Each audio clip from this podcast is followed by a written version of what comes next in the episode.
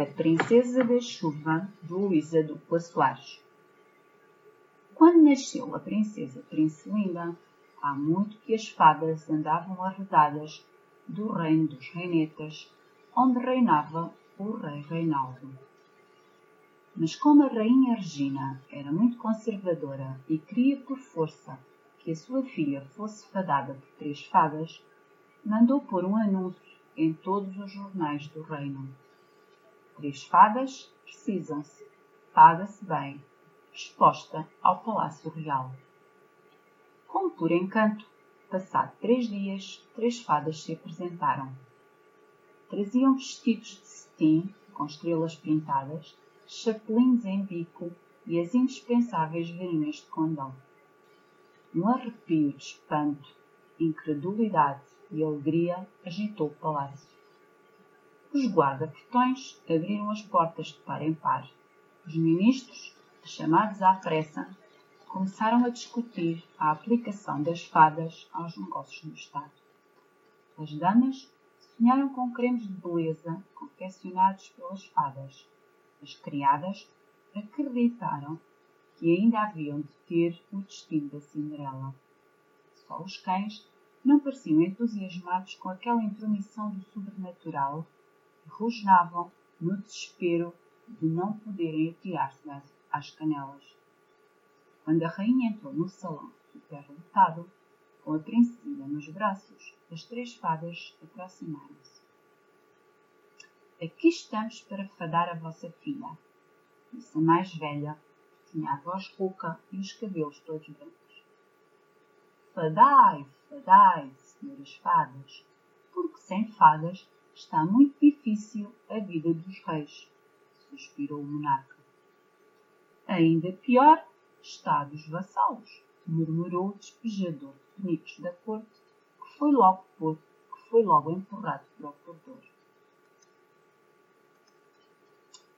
Pois eu te fado, princesa, disse a primeira fada, para que sejas tão boa como nunca houve outra princesa no mundo. A segunda fada tinha grossos óculos de tartaruga, debruçou-se sobre a menina, beijou-lhe as bochechas rosadas, pronunciando as palavras mágicas. Eu te fado para que sejas tão bela como nunca houve outra princesa no mundo. A rainha sorria enlevada, quando a terceira fada, corcunda e ligeiramente coxa, se reclinou no sofá. Para que eu tenha forças para fadar a princesa, preciso primeiro de um bom almoço. Voaram ordens até à cozinha. Voaram tachos, panelas e frigideiras até ao fogão. Voaram sopas, frangos, chouriços, ovos, doces, frutas, garrafas, até à grande mesa, onde, diante de 3 pratos de ouro, esperavam as fadas. E se bem esperaram, melhor comeram, como se as apertasse a fome desde o tempo em que as fadas andam pelo mundo sem precisar de ser chamadas por anúncio. Mal as fadas limparam os lábios aos guardanapos e alargaram os cintos apertados dos seus vestidos, serapintados de estrelas, a ama perguntou respeitosamente: posso ir buscar a princesinha? As fadas olharam umas para as outras e em coro responderam todas 3. Se há tempo para fadar, há tempo para pagar. Tereis um pagamento real, assegurou o rei. Para mim, disse a primeira, quero o vosso coche de ouro puxado por 10 cavalos. Como vou eu passear ao domingo com a família? É o meu melhor coche, são os meus melhores cavalos. Mas palavra de rei não volta atrás. Pois eu, disse a segunda fada, quero apenas as joias da rainha. E como vou eu apresentar? Já se viu alguma rainha sem joias? No entanto, palavra de rainha não volta atrás. Pois eu, disse a terceira fada, contento-me com o dinheiro dos cofres do Estado. Como vou eu fazer as trapas? Gritou o ministro dos transportes. as escolas, barafustou da educação. Quem vai fazer hospitais, pagar médicos e remédios sem dinheiro? Perguntou da saúde. Um exército não vive do ar. É preciso dinheiro para comprar espingardas, pólvora, canhões.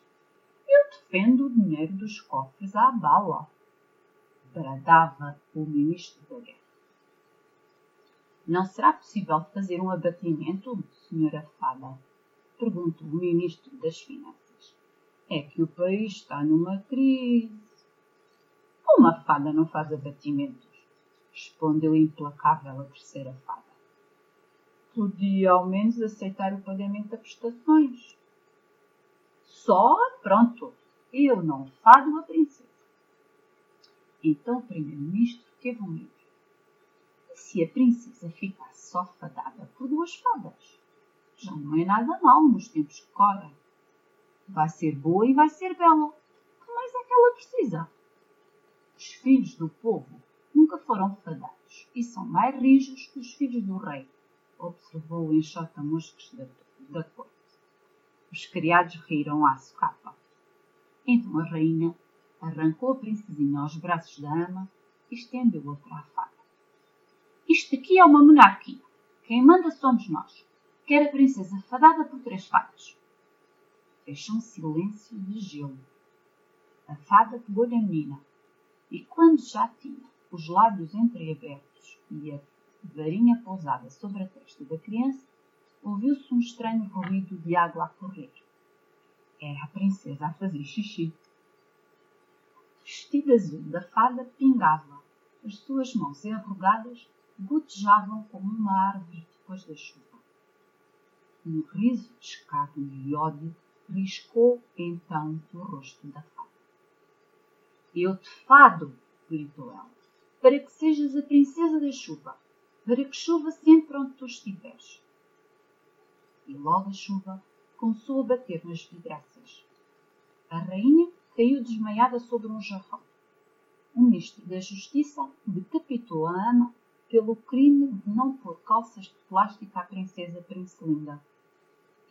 Entre choros, gemidos, soluços, o rei mandou atrelar os 10 cavalos ao seu coche de ouro. Para lá seguiu o cofre de marfim com as joias da rainha. Para lá seguiram os cofres de ferro com o dinheiro do Estado.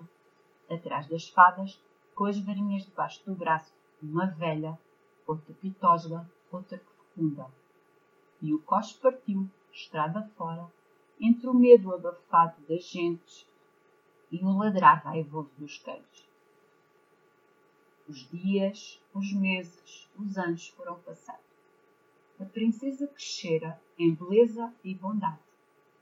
O rei deixara de sair à rua porque não tinha coche. A rainha deixara de sair à rua porque não tinha joias. O reino deixara de ter estradas, escolas, hospitais, exército porque não tinha dinheiro. Sobre a capital, persistente, a chuva caía, caía, caía. As ruas tinham-se transformado em rios, as praças em lagos. As casas eram agora construídas sob estacas. Os jardineiros plantavam nenúfares. Os fidalgos, em vez de irem à caça, pescavam das janelas. Os pastores guardavam bancos de patos e às portas do palácio, em vez de cães, havia gansos de guarda. Tudo por causa de umas calças de plástico, choramingava a rainha. Tudo pela tua antiquada mania das fadas, emendava o rei. Tudo por causa de uma malfadada princesa, barafustava ao povo. Tanto e tão alto barafustava que a sua voz chegou à torre mais alta do palácio, mais alto, construído sobre as mais altas colunas onde morava a princesa. Se eu sou a causa de todo este mal, o melhor é mudar-me, reconheceu a princesa. Quando todos dormiam, pé a pé, foi buscar a sua capa impermeável, chapéu de chuva, as galochas e, a coberto da noite, fugiu num bote. No dia seguinte, o sol radioso pairava sobre a cidade. As fanfarras tocaram música de dança. Os garotos vieram nadar em fato de banho. As mulheres estenderam a roupa a secar à janela. Quando o rei e a rainha acordaram à hora do almoço, ficaram encandeados com tanta luz. Correram ao quarto da filha para mostrar o sol que ela nunca vira, mas deparou-se o quarto vazio. Mandaram procurá-la por toda a parte, debaixo da cama, por trás dos cortinados, nos salões imensos, nas arrecadações, em todos os cantos da cidade. Nada. Certo, cairá à rua e morrerá afogada. Ao fim de 7 dias, foi decretado o luto nacional. Só que a princesa não morrera. Conhecia os mapas dos grandes desertos do reino dos reinetas e os camelos, que os camelos a custo atravessam. Aí é que eu fazia falta, pensava ela muitas vezes. Incorporou-se numa caravana em golpe, numa estrada de chuva, foi regando o areal. Em cada oásis onde pernoitava, se enchiam os poços, transbordavam as cisternas, as palmeiras refugiam. Os campos crestados que ela pisava tornavam-se verdes prados. As fontes cantavam, os riachos brotavam das pedras, os rios enchiam os leitos.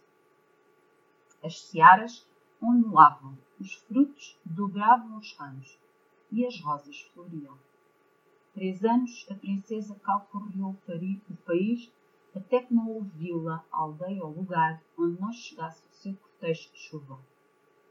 Um dia, parando para descansar às portas da capital, ouviu um alarido de bombeiros, carroças transportando água e rapazes gritando: "Está a arder o palácio! Está a arder a cidade!" A princesa não hesitou um momento. Saltou para um cavalo que comia feno, amarrado a um poste, e galopou a toda a abrigo. Atrás dela, a chuva começou a fustigar a terra. À volta do palácio e por toda a cidade, galopou e sobre ela a chuva se despenhava. Perdera a capa impermeável, os cabelos escorriam-lhes como cascatas pelas costas. O vestido colava-se ao corpo sobre o chicote do temporal. Parava a gente, atónica, de balde na mão, perante aquela rapariga tão estranhamente bela. Quem era? De onde vinha? Por que galopava a chuva atrás dela? Só quando o último rolo de fogo se desvaneceu, desmontou do cavalo ofegante. Olhou então longamente em redor. Novas casas se erguiam, assentes na terra. Ruas empedradas tinham surgido no lugar dos rios. Praças com árvores e dálias, onde os nenúfares abriam dantes aquáticas flores. Os cães tinham voltado a guardar o palácio e lambiam-lhes as mãos em alegre reconhecimento. Um novo coche real brilhava na cocheira aberta. Amontoavam-se os cofres do Estado e a rainha assomava a janela carregada de pedrarias. "Princelinda, minha filha!" murmurou ela acenando num espanto. "Princelinda!" A princesa subiu a escadaria de pedra, correu os corredores até à chamuscada sala do trono. "Vais apanhar uma pneumonia, vens toda encharcada", disse o rei beijando. "É melhor mudar-te roupa." "Nunca me constipo, estou tão habituada, já se esqueceram que sou a princesa da chuva." "Realmente", suspirou a mãe, pensando que tinha recuperado a filha, mas perdido outra vez o sol. Princelinda contou então como andar a terra em terra, com a chuva a reboque, por montes e vales, serras e desertos, puxando-a por onde fazia falta. Em vez de maldição, foi um dom que a fada me concedeu afinal, ao fazer-me fada da princesa da chuva. "É fantástico", reconheceu o primeiro-ministro. "Só assim se explica a superprodução agrícola do nosso reino", afirmou o ministro da Agricultura. "Vão-se apagar os incêndios num instante", exclamou o comandante dos bombeiros, esfregando as mãos. "Podemos alugá-la aos nossos aliados, em caso de seca", acrescentou o ministro do Comércio Externo.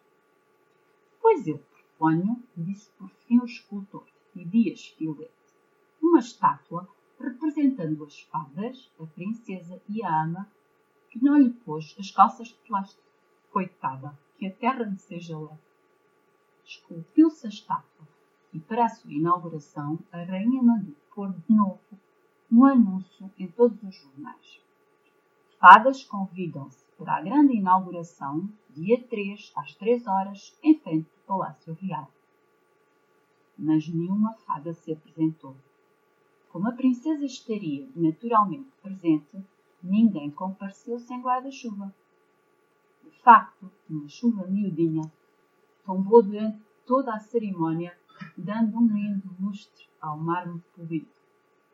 Mal acabou a sessão, a princesa despediu-se dos pais. Parto agora às 5 para o norte. Depois de manhã, desço pela costa marítima. Para a semana, sigo até ao interior. O meu programa vem anunciado no boletim meteorológico.